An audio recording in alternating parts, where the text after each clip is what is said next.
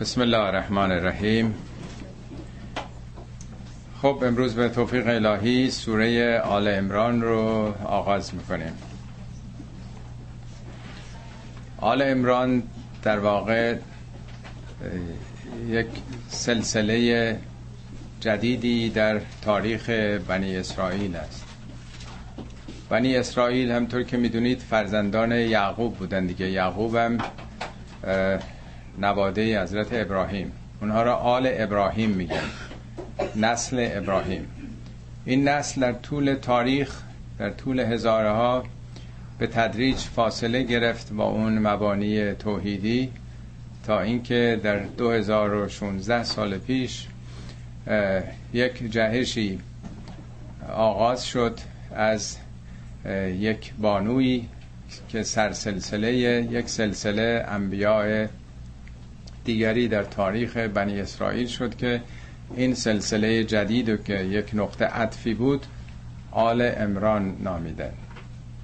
البته عمران معلوم نیست که کی بوده، بعضیا به عنوان موسی بن عمران پدر موسی تلقی میکنن، در حالی که ربطی به اون نداره.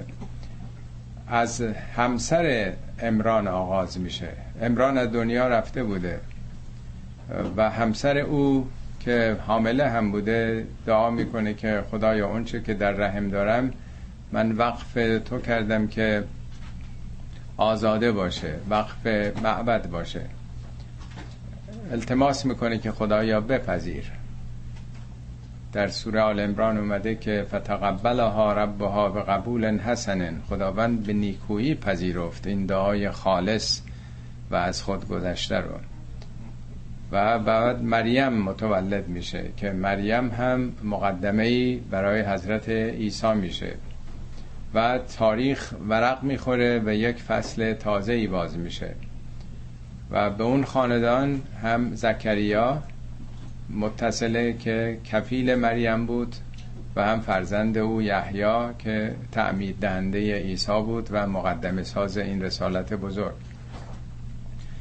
بنابراین از این به بعد داستان این شاخه جدید رو در طول تاریخ که از یک بانوی فداکار آغاز شد، مادر مریم، انشالله خواهیم خوند تا 16 جلسه آیات این سوره هستش.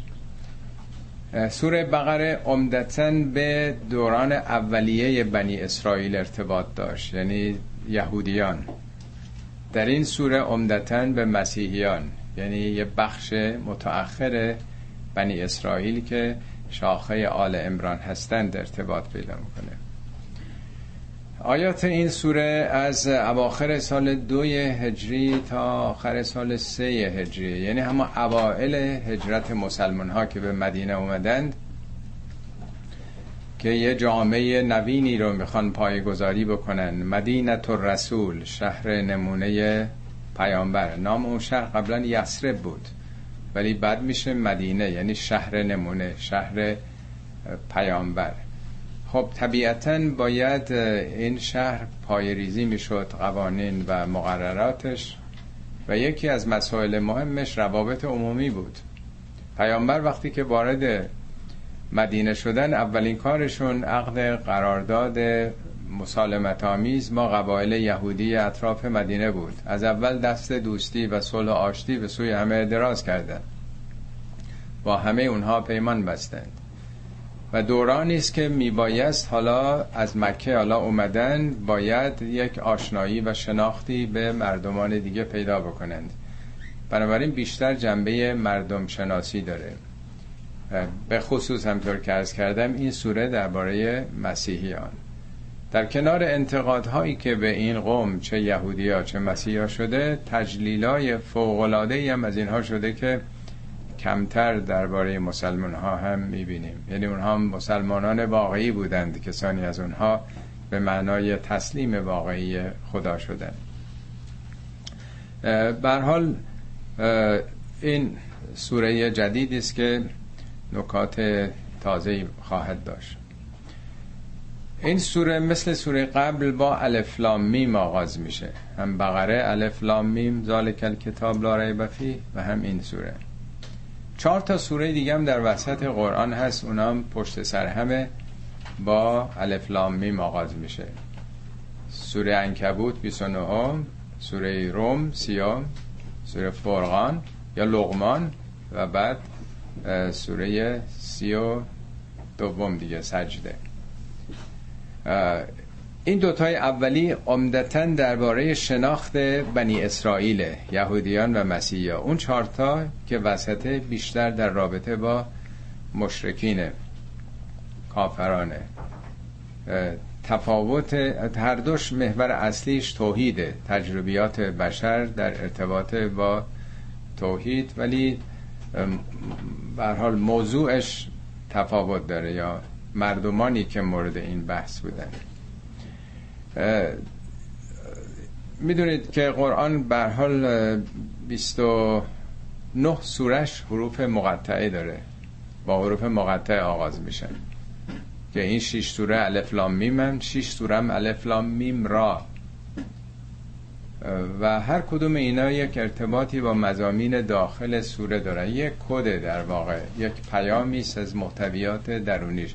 و سوره هایی که حروف مقطعه مشترکی دارن دلالت بر اشتراک مضامینشون هم میکنه، از یک محور واحدی تبعیت میکنن، یه موضوع در واقع، مثل یه فصل یک کتابه.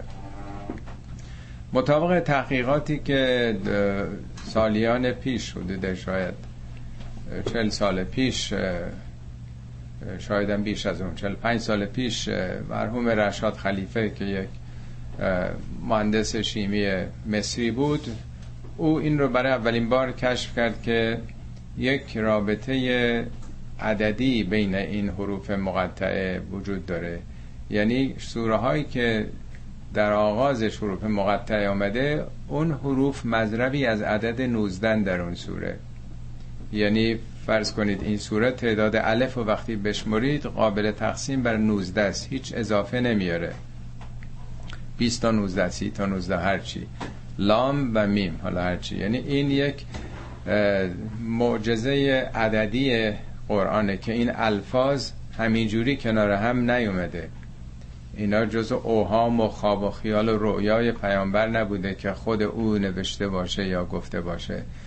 خود این ریاضیات و این آمار فوق‌العاده دقیق نشون میده که الفاظ قرآن از جانب خداست. البته صدها دلیلی تو این زمینه داره که حالا این موضوع یکی از اون موارده. خب آغاز سوره با همون آیه اول آیت الکرسی که در سوره بقره خوندیم آغاز میشه. الله لا اله الا هو الحی القیوم. الله، همونی که هیچ الهی، هیچ معبودی جز او نیست، همونی که حی و قیومه. حی یعنی کسی که همیشه زنده است، همواره زنده است، هیچ موجودی تو دنیا عمر جاوید نداره. خداست که منشأ حیات، مبدأ حیات، حیات از اون ناشی شده. نه تنها حیات بلکه حرکت. قیوم یعنی برپادارنده. خب ما در سوره بقره که این دو عنوان فقط دو بارم تو قرآن اومده، الله لا اله الا هو الحی القیوم، فقط همین دو باره. در سوره بقره حی و قیوم بودن خدا رو، یعنی منشأ حیات و برپادارندگیش رو در طبیعت به ما معرفی کرد، در آیات تکوینی. آیت الکرسی بود دیگه، نشانه های کرسی، ساختار و استراکچر جهان. الله لا اله الا هو الحی القیوم لا تأخذه سنة ولا نوم له ما فی السماوات و ما فی الارض من ذا الذی یشفع عنده الا بإذنه. داره جهان هستی رو، عالم کلان رو، کهکشان ها رو مطرح میکنه که همه از آثار و در پرتو حیات و حرکتی هستن که با اراده و علم خدا پدید آمده. یعنی همه جهان هستی از سرچشمه حی و قیوم که دو صفت ثبوتی خدا هستند، ذات خدا هستند، ناشی شده. در این سوره حی و قیوم رو از زاویه نه طبیعت و تکوین بلکه شریعت مطرح میکنه. یعنی همون خدایی که این جهان رو آفریده و هدایت کرده، هر جزئی رو، هر گیاهی میدونه چی کار بکنه، هر حیوانی میدونه چی کار بکنه، اجزایش نقش خودشون رو میدونند، برای هدایت انسان که کاملترین نمونه ها و گونه های حیاتیست، هدایت رو هم مقرر کرده.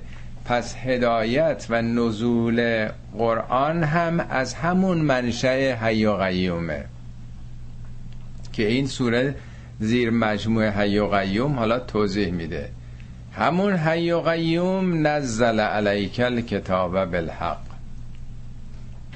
نزل نازل کردن، نه از آسمان به پایین نازل کردن. نزول یعنی در حد درک و فهم شما مطالبی رو نازل کرده، پایین آورده. چه چیزی رو؟ کتاب رو. نه کتاب به معنای مجموعه اوراق وسط دو جلد. کتاب یعنی قوانین، یعنی نظامات. هرچه مکتوب میشه یعنی قانونمند میشه، یعنی نظامات تکوینی و نظامات تشریعی رو، قوانین، اصول، کلیات رو در حد درک و فهم شما پایین آورده که بتونید هضم و جذب بکنید. بالحق، اینا رو حق، باطل نیست، از جمله خواب و خیال نیست، رؤیا نیست، روایت پیامبر نیست از اینکه پیامبری به یک عوالمی کشف و شهودی داشته برای ما داره روایت میکنه. اینا حقیقت داره. این کلمات کلمات خداست، نه کلمات پیامبر، نه ذهنیات او، نه تجربیات او، نه درک و دانش و انعکاس علم زمانه او. نزل علیک الکتاب، همون حی و قیوم که این کتاب مصدقا لما بین یدیه، این کتاب نیومده ابطال بکنه حقایقی رو که در کتب پیشین بوده. در قرآن 14 بار اومده که این کتاب تصدیق کننده کتابای پیشین، یعنی تورات و انجیله. 14 بار اومده. حتی یه جا میگه مهیمن علیه، نگهدار و محافظ اونهاست. نه اینکه اون چیزی که به نام اولد تستمنت دست ما رسیده یا بایبل اینو بخواد تصدیق بکنه، بلکه حقایقی که در این کتاب ها هست. همینطور که میدونید تورات از 5 کتاب تشکیل شده، 5 کتاب اصلی که اینها در طول تاریخ بنی اسرائیل در طول قرنها نوشته شده. حتی فوت حضرت موسی و مراسم بعدی و داستان انبیاء بعدی هم هست. اینا اصلا معلوم نیست که اصلش هیچ نیست. در طول تاریخ دورانی بود که اصلا بنی اسرائیل از بین رفته بودن توسط نظام بابل قدیم، توسط بختالنصر. اینا اسیر شدن، 40 سال در بابل اسیر بودن تا کوروش اینا رو آزاد کرد. اونا به عنوان برده رفته بودن، اوریان رفته بودن، چیزی هم همراه خودشون نبود. بعدها عزیر یا به هر حال علمای دینی دیگه ایشون رو خاطره ها و حافظه ها اون تاریخچه رو نوشتن. بنابراین یه مجموعه است مثل احادیث و روایات ما که در طول قرنها شکل گرفته، ولی اون پیام 10 فرمان حضرت موسی لابلای اینها استشمام میشه، بوی اون رحمت و بوی اون حقایق. انجیل هم همینطور. انجیل هم هیچ اثری از اونچه که حضرت عیسی گفته در بین نیست، اون کلمات. انجیل هم 10 ها یا 100 ها انجیل وجود داشته. از سال 36 قرن اول میلادی نوشته شد، یکیش سال 67، یکیش 90 و خورده‌ای، بقیهش قرن دوم توسط حواریون. گزارش هایی است که اونا از فرمایشات حضرت عیسی داشتند. البته اون حقایق هست، با حسن نیت اینا جمع بری شده، ولی کلام مستقیم خدا نیست، روایت هایی است. و قرآن هم اینو تایید میکنه که اگر یهودیا، اگر مسیحیا به همون کتابشون عمل بکنند، خدا رو قبول داشته باشن، آخرت رو قبول داشته باشن، عمل صالح بکنن، ترسی ندارن، قصه‌ای ندارن، بهشتی هستن. یعنی پس این مجموعه رو به عنوان یه امر واقع قرآن پذیرفته. نه هر چی تو این کتابا هست که تو خود حتی تورات هم هست که چه دستبردگی های تحریفاتی رو شده، ولی به هر حال در این کتاب اون چی که اهلش باید بفهمن هست، اگر در واقع دنبال حقیقت باشند. و انزل التورات والانجیل، تورات و انجیل رو خدا نازل کرد. من ما بین یدیه مجموعی است از حقایقی که بوده، ممکنه از زمان حضرت ابراهیم و انبیا دیگه اخلاقیات و اصولی که بوده، به خصوص تورات. تورات معناش شبیه همون کتابه، یعنی احکام شریعت، اصول، کلیات. موسی اومد یه جامعه‌ای رو پایه‌گذاری کرد، قوانین و نظامات رو گذاشت. اینا همه برده بودن در دوران فرعون. او یه سامان داد، یه ساختار اجتماعی بنا کرد، یه جامعه‌ای رو که عادت به قانون جنگل داشت به انضباط آورد. بنابراین تورات جنبه دنیایی داره، قانونمندی داره، ولی چون خیلی افراط کردن در اون جنبه های دنیایی، به انحراف کشیده شدن، عیسی اومد اون جنبه های رحمت رو بیان کرد. معنای انجیل یعنی بشارت ها، اخلاقیات دیگه. حضرت عیسی میگه کسی یک کلمه از تورات رو کم بکنه در ملکوت اعلی جایی نخواهد داشت. من نیامده ام یک کلمه به تورات اضافه بکنم یا کم بکنم. او آمده جنبه انسانیت، اخلاق رو در واقع بیان کرده. پیامبر اسلام فرمود برادرم موسی با یک چشم به دنیا نگاه کرد، برادر دیگرم عیسی با چشم دیگر، و من با هر دو چشم به دنیا نگاه میکنم. نه که بخواد بگه من برترم. مقتضیات زمان موسی این بود که ساختار دنیایی سامان بگیره، جامعه شکل بگیره. چون انحراف پیدا کردن در دوران گلادیاتورها و اون خشم و خشونت دوران روم باستان، نیاز بشریت در اون دوران دیگه ساختار اجتماعی نبود، قوانین نبود، بلکه اخلاق بود، بلکه رحمت بود، عشق و دوستی بود. عیسی به تناسب زمانه و نیاز زمانه و عمل صالح زمانه اون بعدو که جاش رو خالی بود آمد پر کرد، تا در زمان پیامبر آخر با هر دو زاویه به این مسئله نگریستن. و انزل التورات و الانجیل من قبلو، اینا را از قبل یعنی قبل از قرآن، هدن للناس، که اینام هدایت بود برای مردم. و همچنین و انزل الفرقان، خداوند فرقان رو نازل کرد. ببینید قبلا کتابو میگه، کتاب یعنی همین قرآن، ولی قرآن یعنی خواندنی، مصدر خواندن، قرائته. اسم اون چی که در اختیار ماست، یه جا میگه قرآن، یه جا میگه این ذکره، ذکر حکیمه، یه جا میگه نوره. اسامی مختلفی داره. یکی از اسامی قرآن فرقانه. فرقان فرق گذاره، محک شناخت حق و باطله.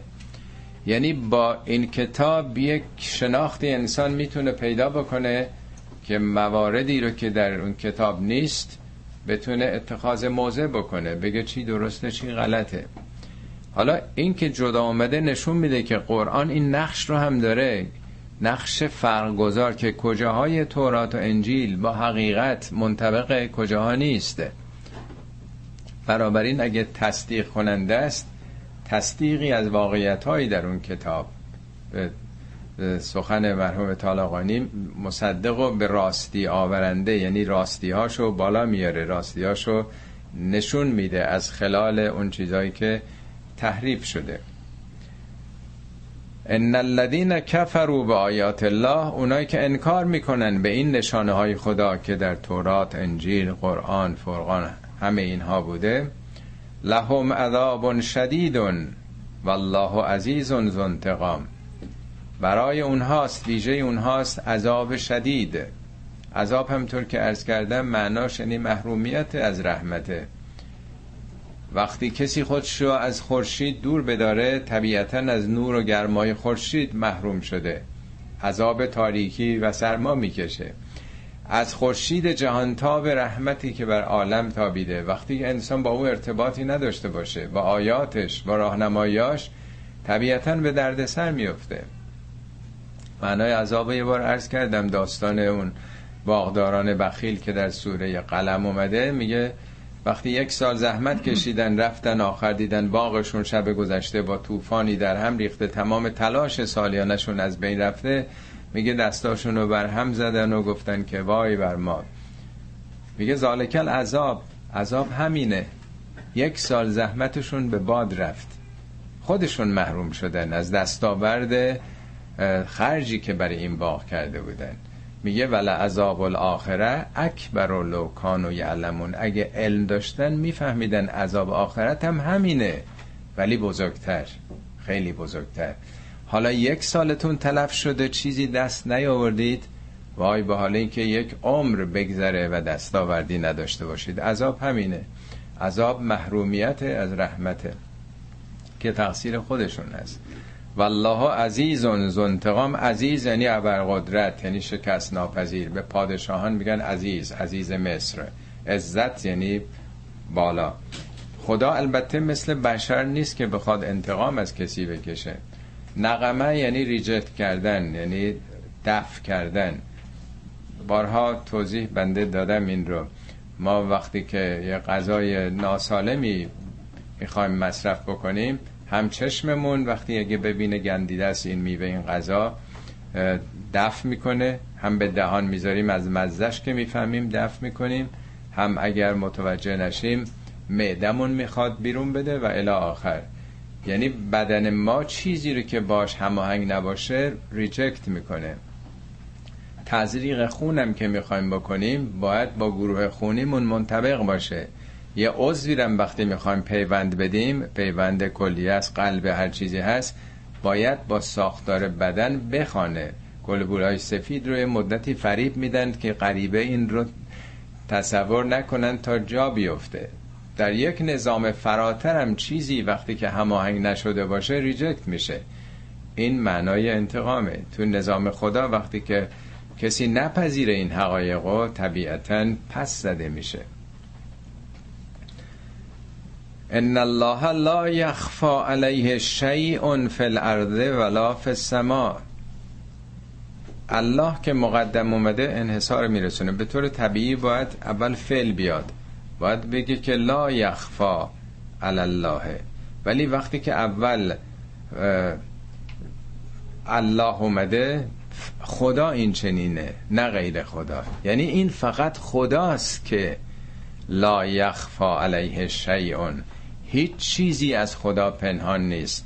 فل ارض، در این کره ارض که شما میشناسین، و لا فی السما، نگفته فل ارض و سما، و لا فی السما، نه تنها این زمین زیر پای شما بلکه عالم فراتر گسترده تر و عالم وسیع کهکشان ها در اونجا هم همینطور.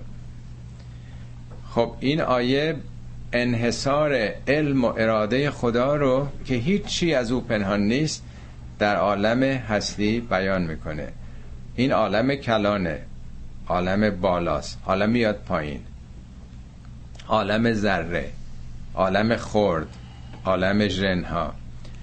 هو الذی، این همون خداست که یصورکم فی الارحام، شما رو در رحمها صورت بندی کرده. صورت نه به معنای چهره، چشم و ابرو، صورت‌های مختلف. میگه نطفه بودید، بعد علقه شدید، بعد مضغه شدید، مضغه مخلقه، غیر مخلقه، بعد نمیدونم گوشت بر استخونا روید. اینا هر کدوم خلقن من بعد خلقن، اینا همه صورت‌های مختلفن. جهان رو صورت‌های مختلف تشکیل داده. ماه و خورشید و ستاره هر کدوم صورت‌های هستن، یعنی اون چیزی که صورت گرفته موجودیت پیدا کرده. هو الذی یصورکم فی الارحام، در رحم‌ها خداوند به شما صورت‌های مختلف داد. حتی اگه چشم و ابرو هم بگیریم، جالبه که ما تو رحم که تاریکه نیازی به چشم نداشتیم. میگه یخلقکم فی بطون امهاتکم، در بطن مادرانتون خدا شما رو آفرید. خلقن من بعد خلقن، خلقتی پشت خلقت. فی ظلمات سلاسن، در ظلمت‌های سگانه، سه تا تاریکی، تاریکی شکم، تاریکی رحم، و تاریکی پرده‌ای که روی جنین هست. در سه تاریکی خداوند صورتبندی کرده. این در واقع یه نطفه‌ای رو که بعد از اون کروموزوم‌ها و میلیاردها ژن که هر کدوم طبق یک برنامه‌ای در واقع که اینپوت شده در این ذره اولیه یک انسان کامل مختار و صاحب اراده رو ساخته. کیفه یشا، طبق مشیتش، اونطور که میخواسته. لا اله الا هو، لا اله الا هو العزیز الحکیم. نیست هیچ معبودی جز همون که هو، همونی که عزیز و حکیمه.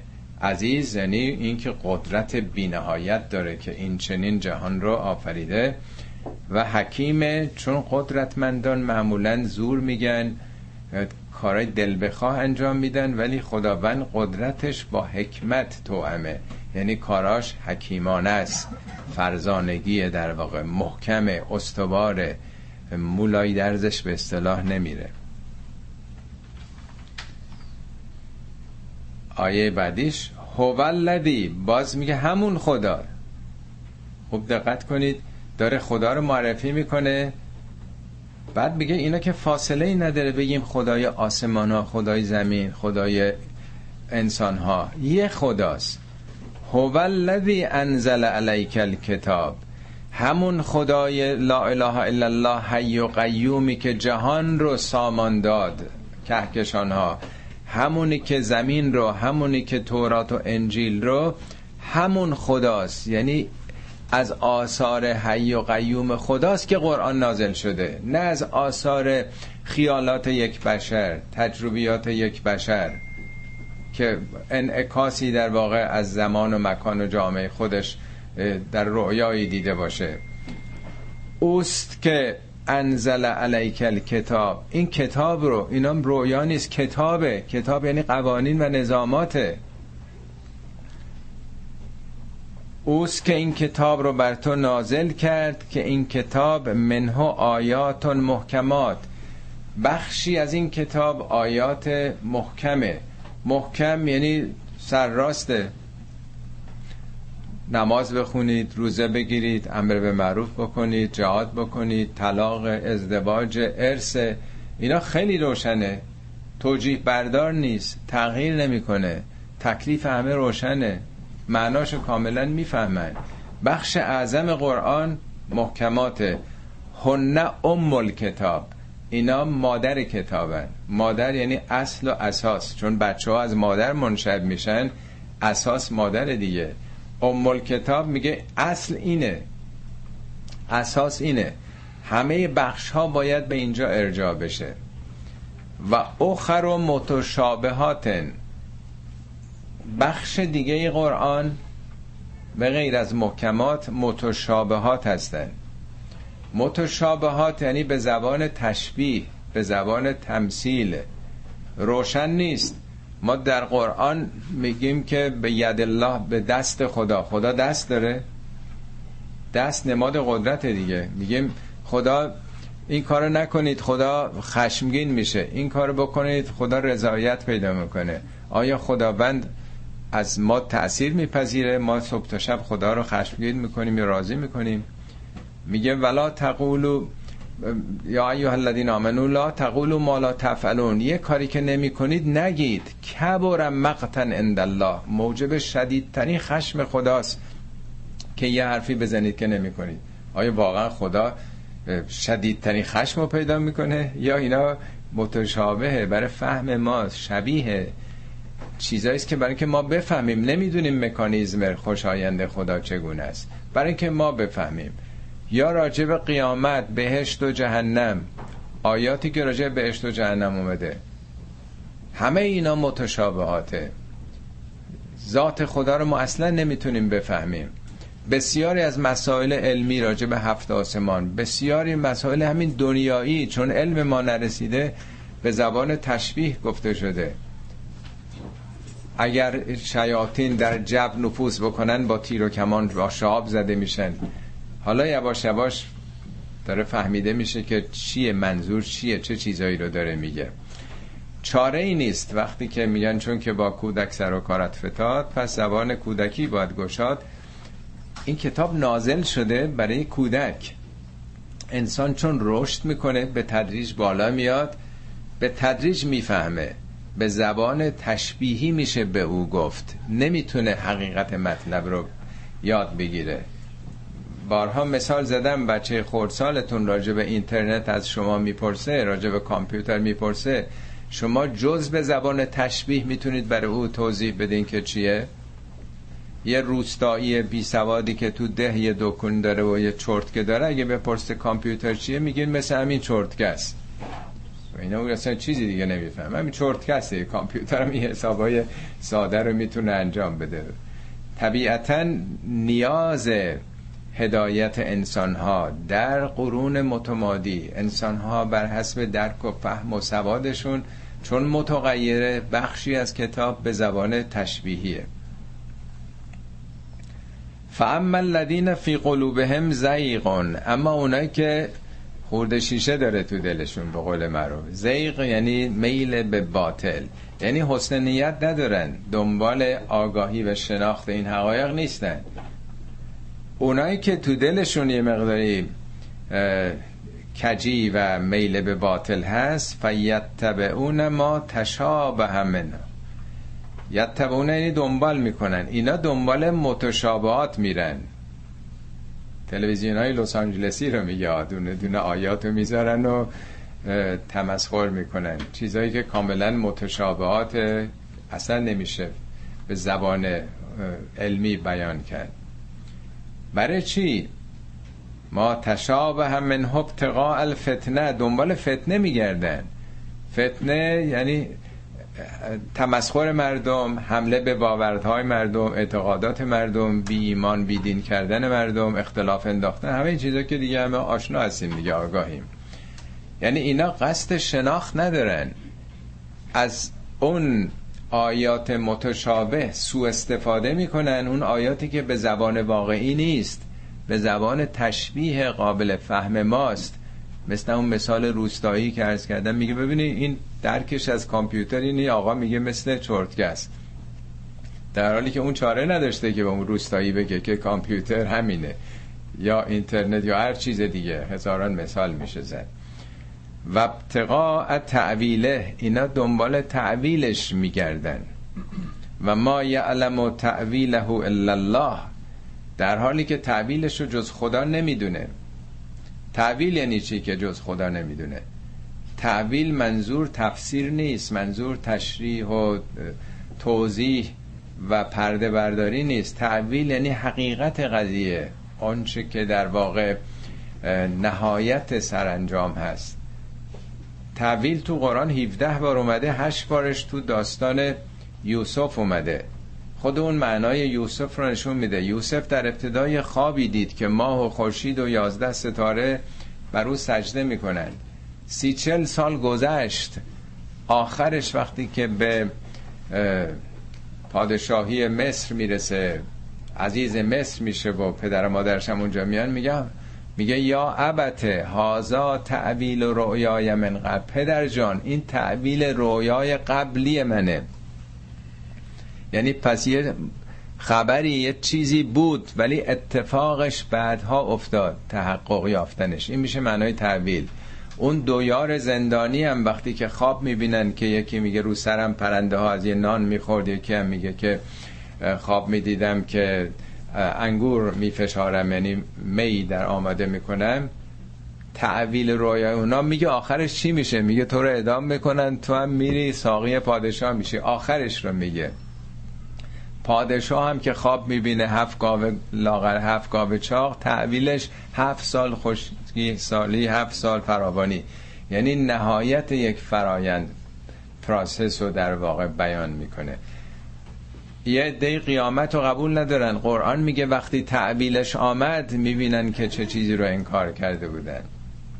تعویل قیامت یعنی تحقق پیدا وقتی میکنه.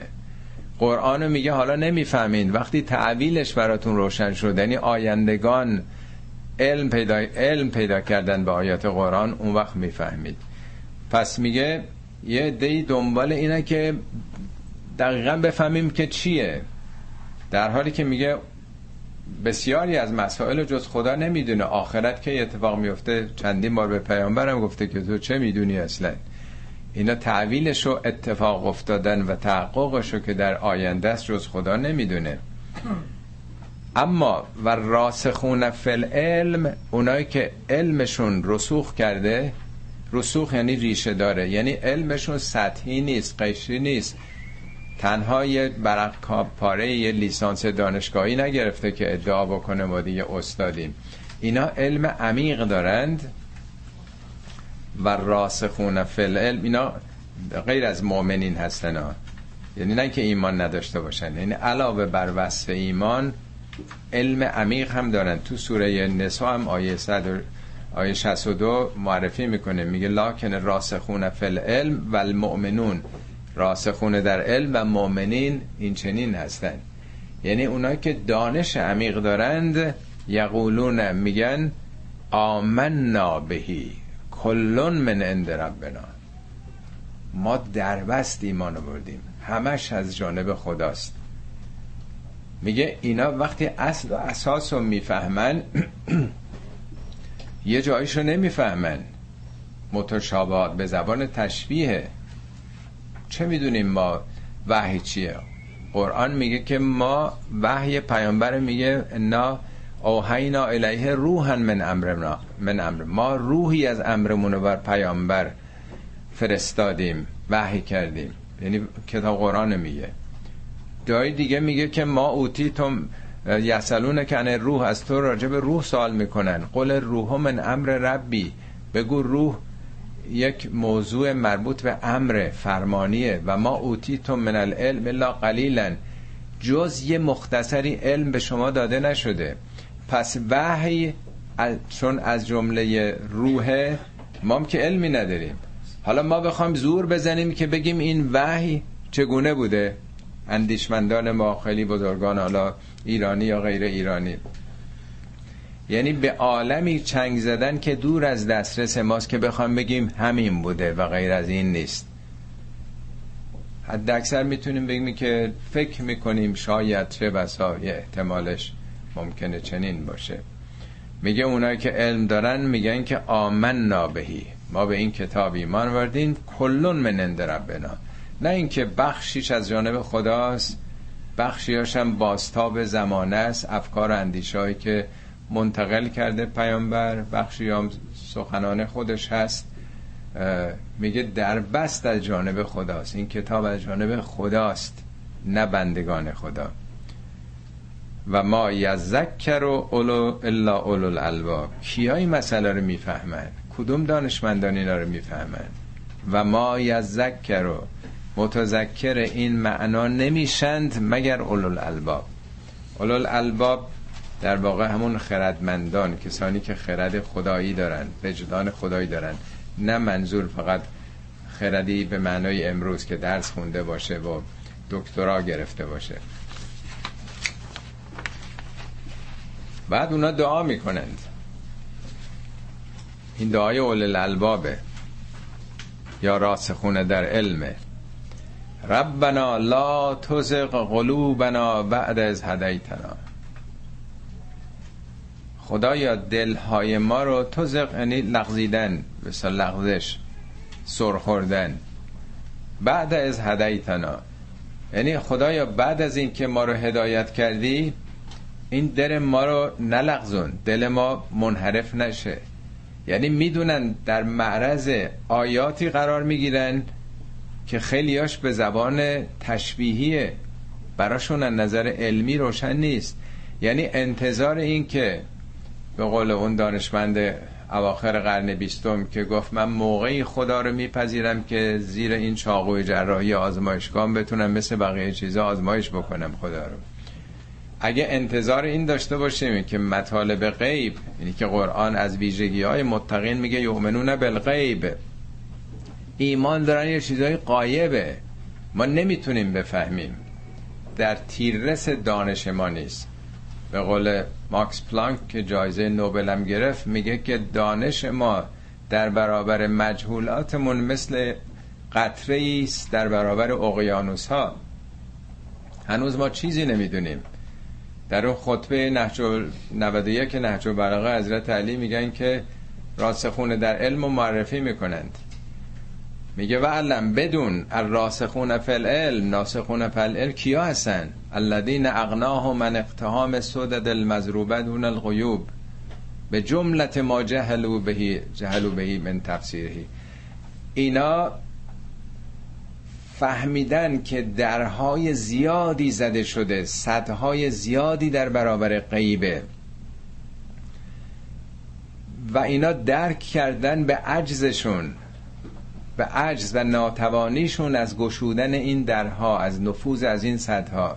میگه خداوند اعتراف اینها رو به عجزشون از این که نمیدانم رسوخ در علم نامیده. نکته رو توجه بفرمایید. یعنی اونایی که همش میگن میدونیم نشون میده خیلی سطحیه. اینایی که علم راسخ دارند اعتراف میکنن که نمیدونیم، میگه خودشونو به دردسر برای فهم اون صفات خدا، ویژگی های خدا و اون حقایق غیب میدونن این درها بر ما گشودنی نیست. بنابراین دعا میکنن که خدایا دلهای ما رو بعد از اینکه هدایت کردی نلغزان که انتظار داشته باشیم همه چی رو بفهمیم، یا نؤمن رو به بعضن نکفر رو به بعضن بشیم، بعضیاشو قبول داریم بعضیا رو نداریم. و هب لنا من لدنک رحمتن، خدایا از جانب خودت به ما رحمتی بکن، از جانب خودت. یعنی ما سخت در معرض این لغزش ها هستیم، آدمای بزرگ میلغزند، اینجا شوخی نیست این مسائل. انک انت الوهاب، تویی که وهابی. وهاب هبه یعنی یه بخشش بدون عوض. یه وقت از شما یه کاری کردید اجرتون رو میخواین، مزدتون رو میخواین. یه وقت ما از خدا طلبکاری میگیم این کاری کردیم اینو بده. یه وقت هست که هبه است، خودت باید بدی. یعنی اینجا جاییست که خدایا خودت باید موهبتی بکنی، رحمت یک طرفه‌ای بکنی که پای ما نلغزه.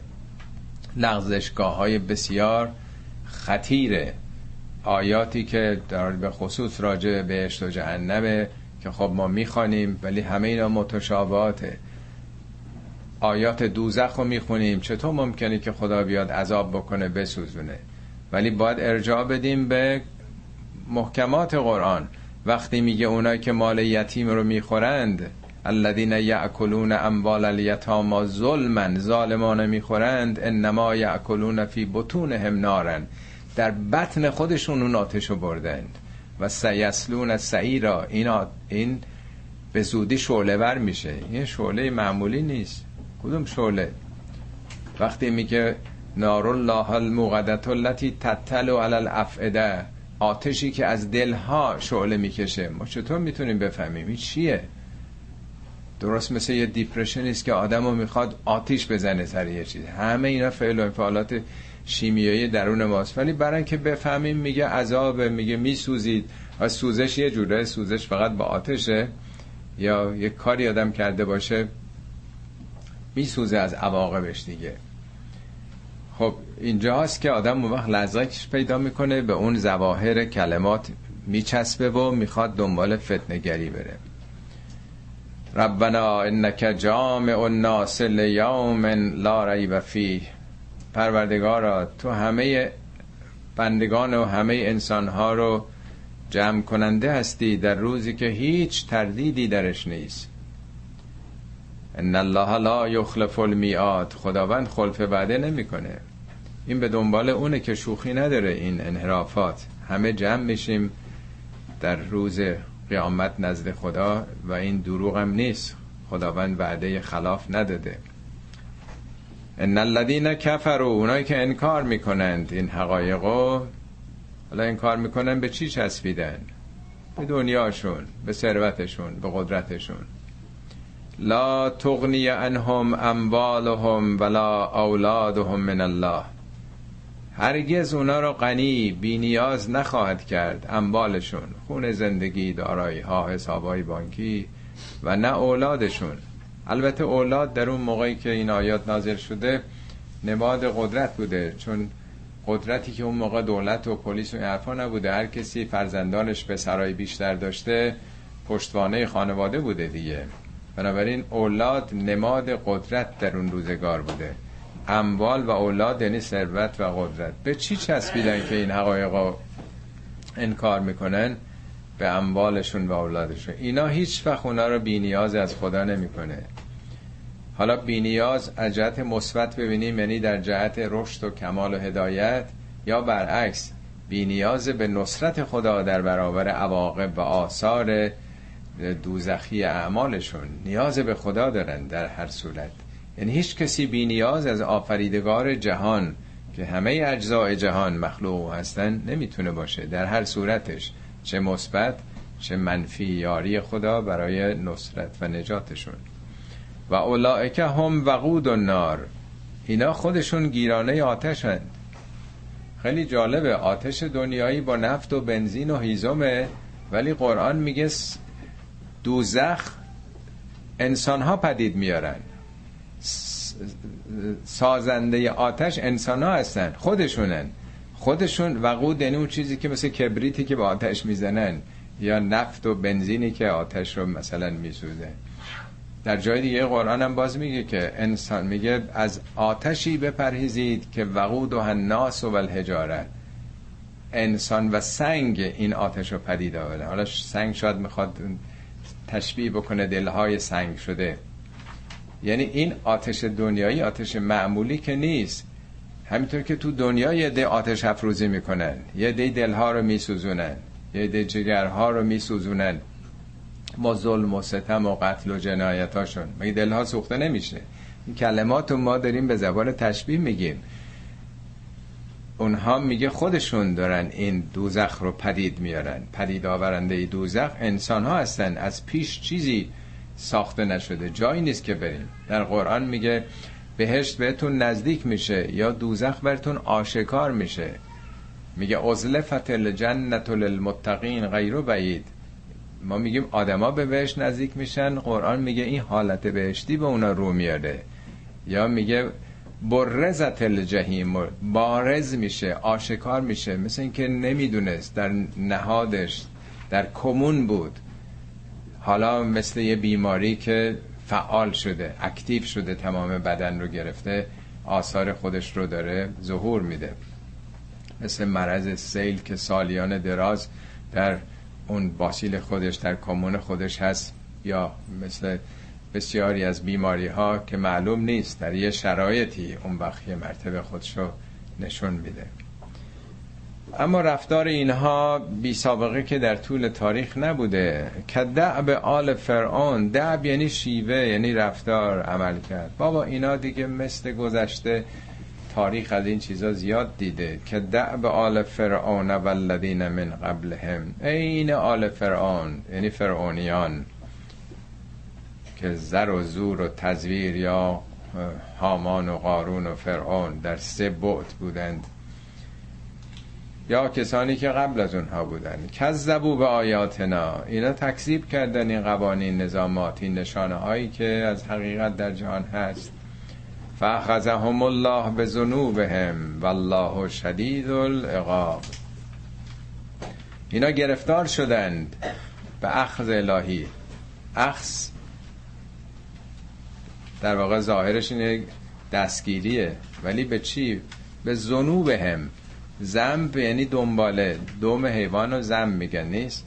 آثار و اعمالی که هر کسی انجام میده دنبالشه، مثل یه پرونده است. اینا گرفتار پرونده اعمالشون شدن، آثارش. ما تو دنیا هر کاری میکنیم که تمام نشدش تو شخصیتمون هست، با خودمون داریم میبریم این شخصیت رو. هر کار بد و خوبی کرده باشیم دنبالمونه، تو وجودمونه. میگه اینا به اون عوارض و آثار اعمالشون گرفتار شدن.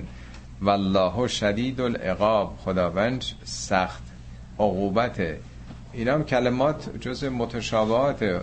عقوبت ما تو دنیا به معنی یه تنبیه میگیریم، ولی عقوبت هم از کلمه یه عقب میاد، تعقیب میاد. تعقیب یعنی کسی که دنبال چیزی نیست، فلانی تعقیب میکنه، یعنی در عقب کسی میره. یعنی هر عملی دنبال آدم هست. اینا گرفتار تعقیب اعمالشون شدن و ذنوب اعمالشون شدن، خودشون گرفتار شدن. مثل اون کسی که رفوزه میشه، در واقع معلم که نمیخواسته رو پوزش کنه، مدرسه که نمیخواسته، اونام بسیار متاسفن. آرزوی معلم و مدرسه همی که قبول میشد، ولی گرفتار شد به این یک سالی که گذشت و بی توجه بود به تعالیم مدرسه. همه اون لاابالیگری ها دامنشو گرفت. ذنوب و عقاب همون چیزیست که دنبالشه در واقع. صدق الله العلی العظیم.